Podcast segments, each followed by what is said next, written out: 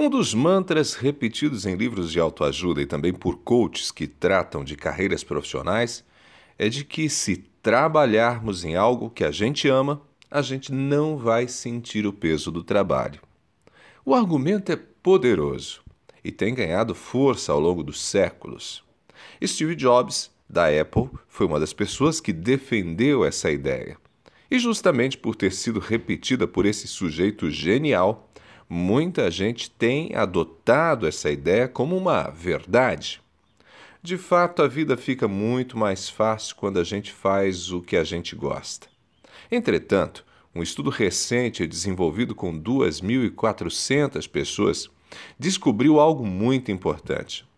Alguns dos trabalhos pelos quais as pessoas são apaixonadas possuem práticas exploratórias e injustas adotadas pelos empregadores. Ou seja, o prazer que a pessoa obtém com o trabalho acaba sendo uma espécie de remuneração. Enquanto isso, o empregador paga mal, mantém o trabalhador muitas horas além do regulamentado pela legislação e lucra com a paixão do profissional.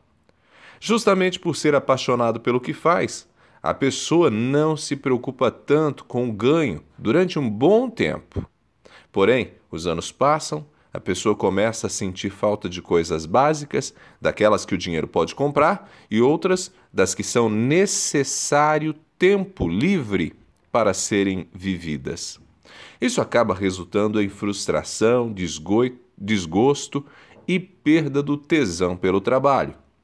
Portanto, por mais que seja fundamental trabalhar em algo que a gente ama, é preciso aliar paixão e reconhecimento profissional que vem com remuneração adequada, respeito ao profissional e tempo livre para atividades pessoais.